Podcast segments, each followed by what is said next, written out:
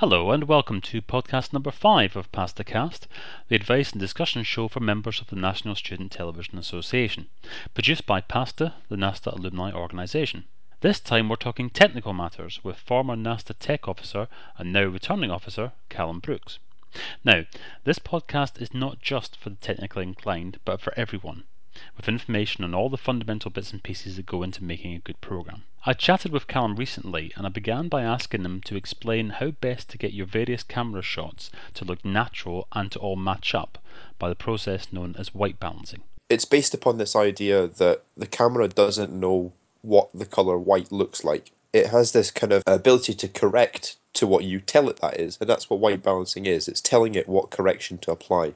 And it's based upon this idea of color temperature, which describes in very basic ways, kind of layman terms, it's a numerical value for how blue or red the color is. And a low color temperature is a kind of reddish hue, and a high color temperature is a kind of bluish hue. Under different lighting conditions, the same white can look different. One of the best ways to kind of describe where this is important is if you go out filming on an overcast day, you'll find that all your shots look quite dark and quite blue so you can correct for the darkness using the iris, but the blueness you need to color correct for using white balancing. So that's where it kind of really comes into its own. If you film one set of shots and then you film another set of shots and you haven't white balanced between the two, then you're going to have shots that look very different. They'll be very jarring, which means that you have to come back and color correct for that in post. And there's no guarantees you can actually do that. So get it right, do it first time, remember to white balance. And just on that point, when you say about doing it in post, that's something that you often hear people say, oh, do it in post, sort it out in post, and it's usually just sort of shorthand for do a slapdash job just now, and then hope that there's a magic make it better button in Final Cut or Premiere that's just going to fix everything, but it doesn't work like that.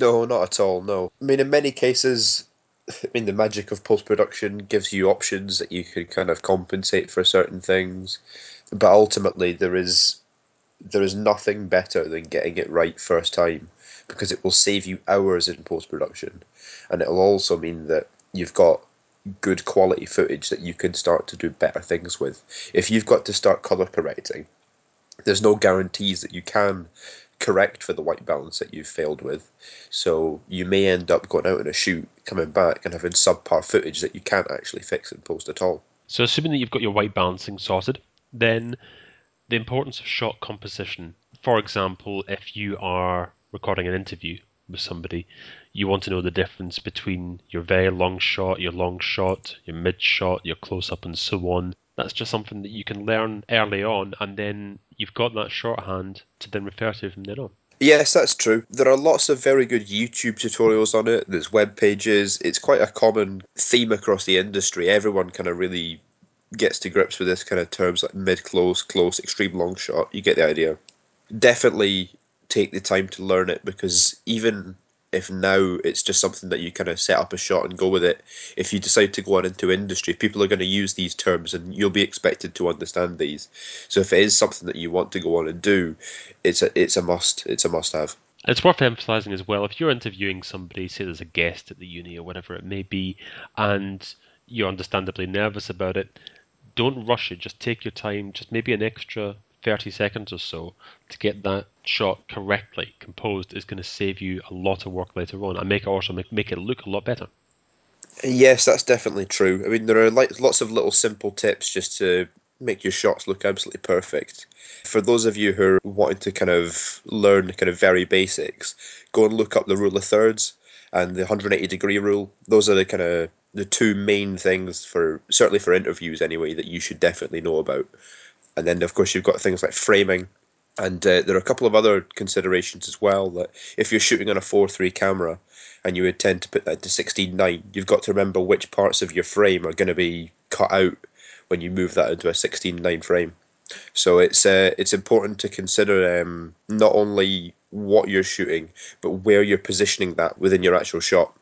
This next point can be a little bit tricky if you are in the middle of a busy shoot, you've got a lot to think about. But if you're the camera operator working in conjunction with your director, you want to think about the shots that you're taking because you also want to make sure it might not be you that's editing this as well. So you want to make sure that the shots that you're taking, if you're then mixing between a mid shot and a close up or a far away or whatever it is, you want to make sure that all that's going to make sense when somebody else later on down the line has to edit that. It's really easy to fall into the trap of filming lots of, ooh, this is pretty.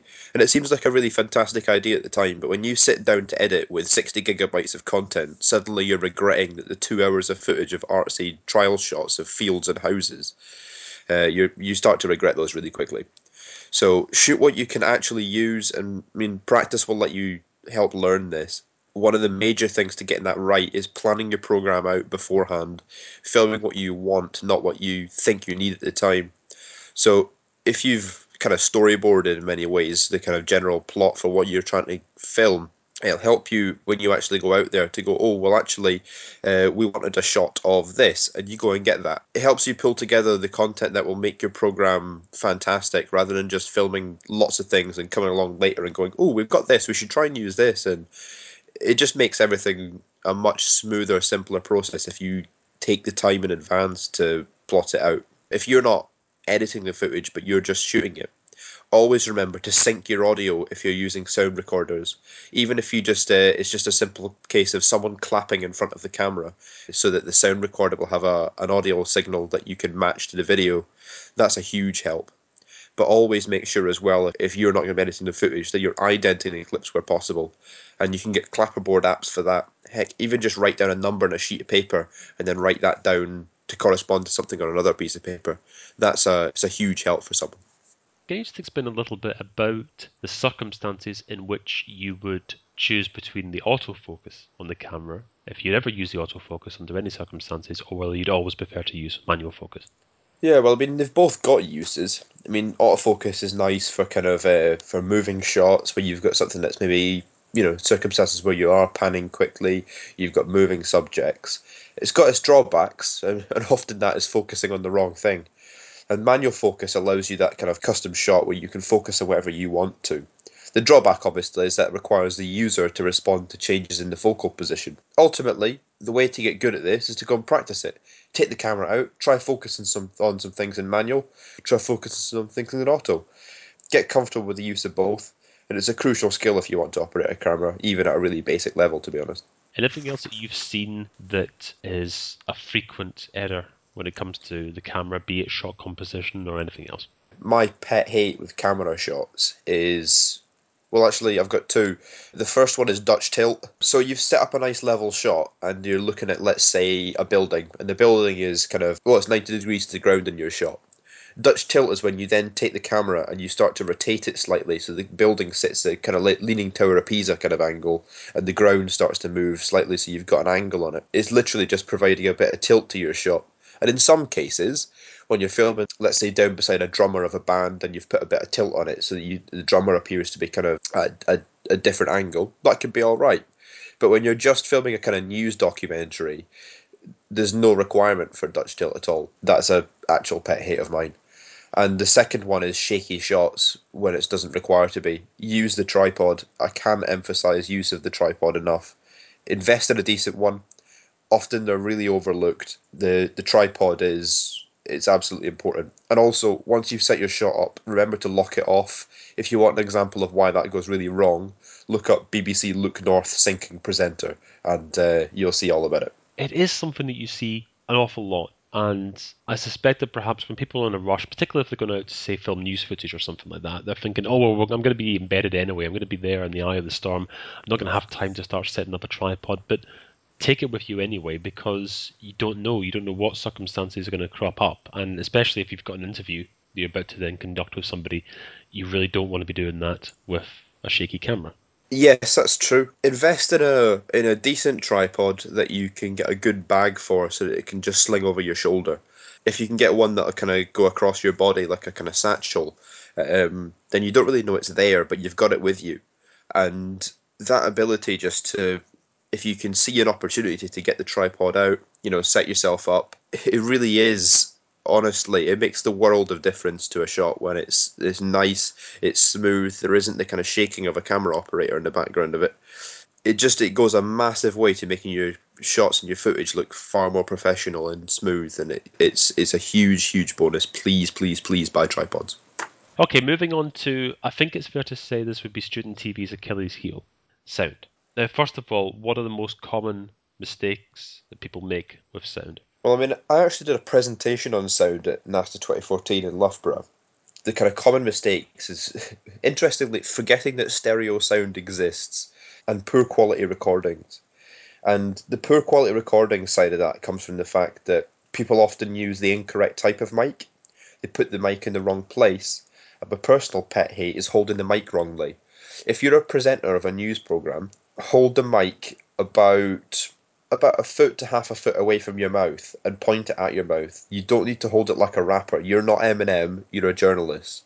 And the improvement in the sound quality from holding the mic correctly alone can be a huge difference towards student TV programs. Do you have any theories as to why it is that this is such a perennial issue? Because it's something that just it just always seems to be there. It's it, it's it's for whatever reason, it's, it's always sound is always sort of treated as a sort of the secondary partner. Well, yeah, I mean, I think one of the major things is that, I mean, at university, a lot of people join student radio or student TV, and the main difference they see with that is, well, this one's got pictures and this one's just sound. And with television, it's really easy just to focus on the pictures, but the human ear can actually pick up very, very, very small breaks in sound. But if you miss a couple of frames, the human eye won't notice that at all.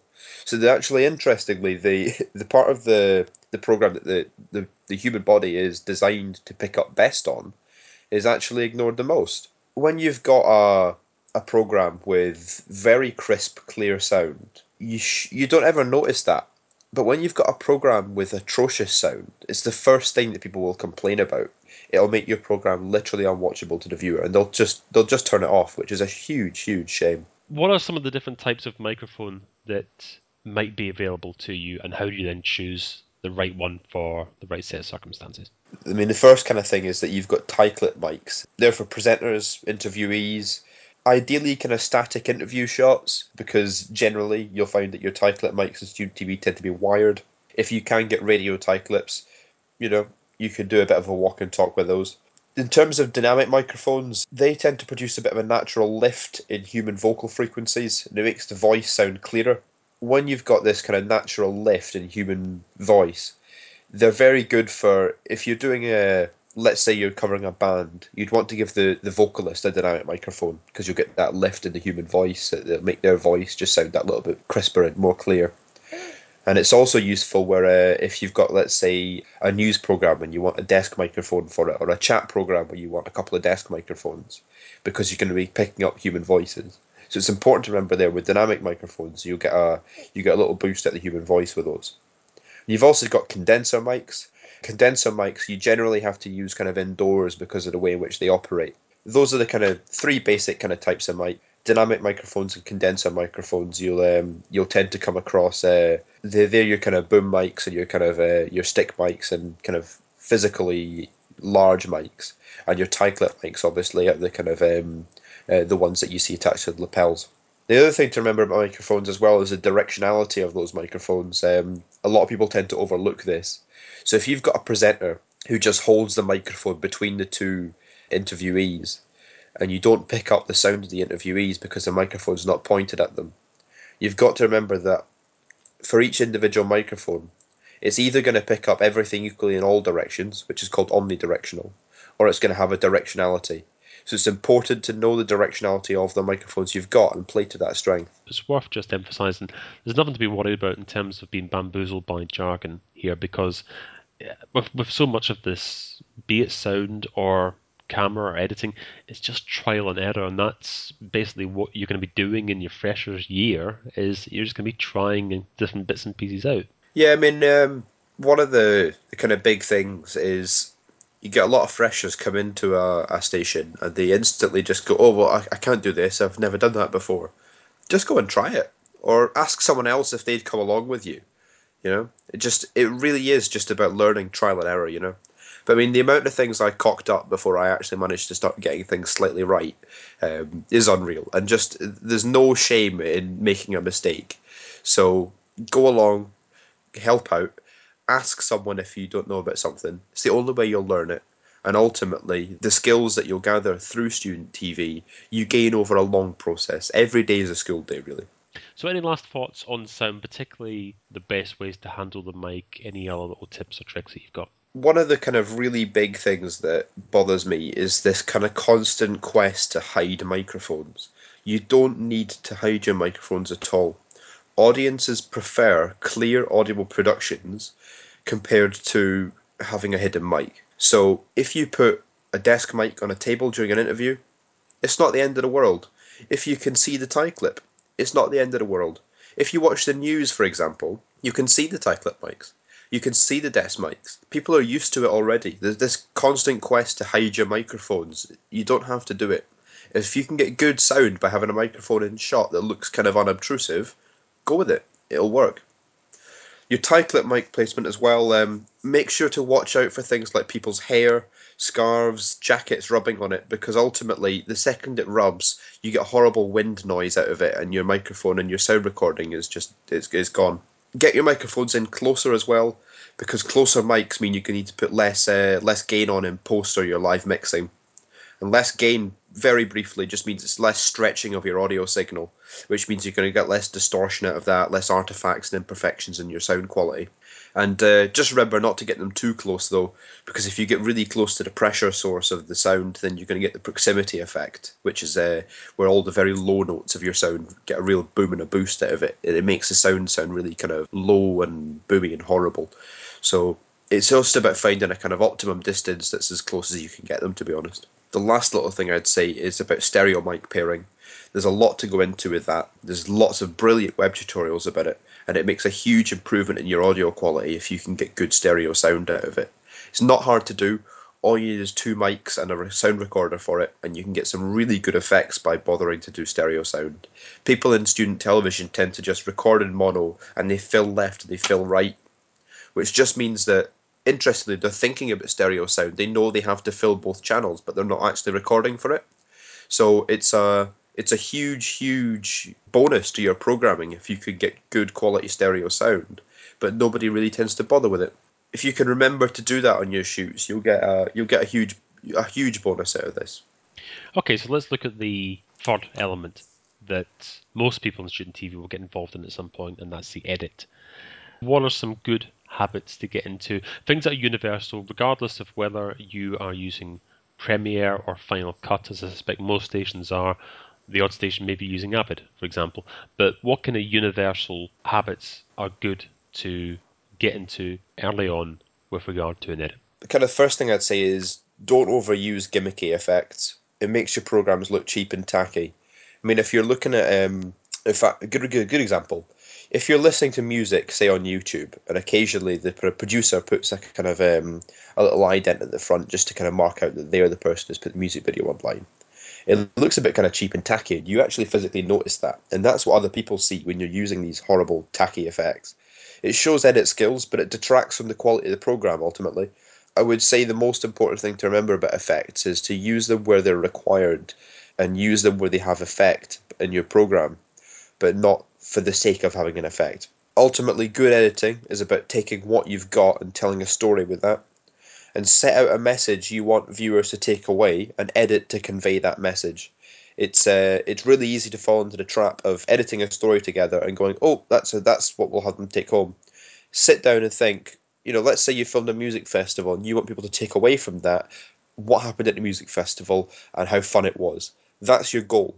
Edit to tell that message, tell that story because ultimately um, that's the point of editing is being able to convey the message tell the story. As far as kind of technical tips go edit locally where possible. That's uh, editing from footage on the same machine because if you are doing it across the from an archive it's really easy to fall into the trap of going oh well my footage is on the archive. I'll just edit from it there. You're using up the transfer bandwidth between your computer and the archive. But also um, it'll be a slower editing process for you because every time you want to do something with a file, the computer has to transfer it across the network in order to be able to do that. If you edit local, it'd be quicker and it'd be much less of a drag on anyone else trying to use the archive at the same time. Whenever you've got a project, don't just dump files into the bin, sort them into little folders. You know, however how you choose to do that is up to you. You can come up with your own kind of way of you know saying maybe you'll have clips, audio, pictures, you know, or maybe you'll have stuff for you know section one, section two, section three. However you want to do that's up to you, but keep it nice and tidy. It'll help you in the long run. Make sure as well that any files you've actually got on the computer, not just your kind of project bin, make sure you keep them nice and tidy, you know, so segregate them off, you know, so have a folder for you on the computer that you can put your stuff in. And when you're finished with things, delete them off it or move it to the archive because uh, ultimately you're just going to start clogging the computer with stuff that you don't need anymore. With your sound, remember to uh, to master your sound to minus 18 decibel full scales. So that's uh, minus 18 on the little green meters that you've got because that's the kind of industry standard at the moment or if you can get a hold of it, uh, a loudness unit meter, so you can edit to uh, minus 23 LUFS, which is also plus or minus 1 LU, uh, because that'll make sure that your audio is in standard with uh, everyone else in the industry. And a good example of where you'll notice that is if someone watches something on iPlayer that's been mastered to minus 18 dBFS, and they turn their volume up to listen to that, they'll listen to that program.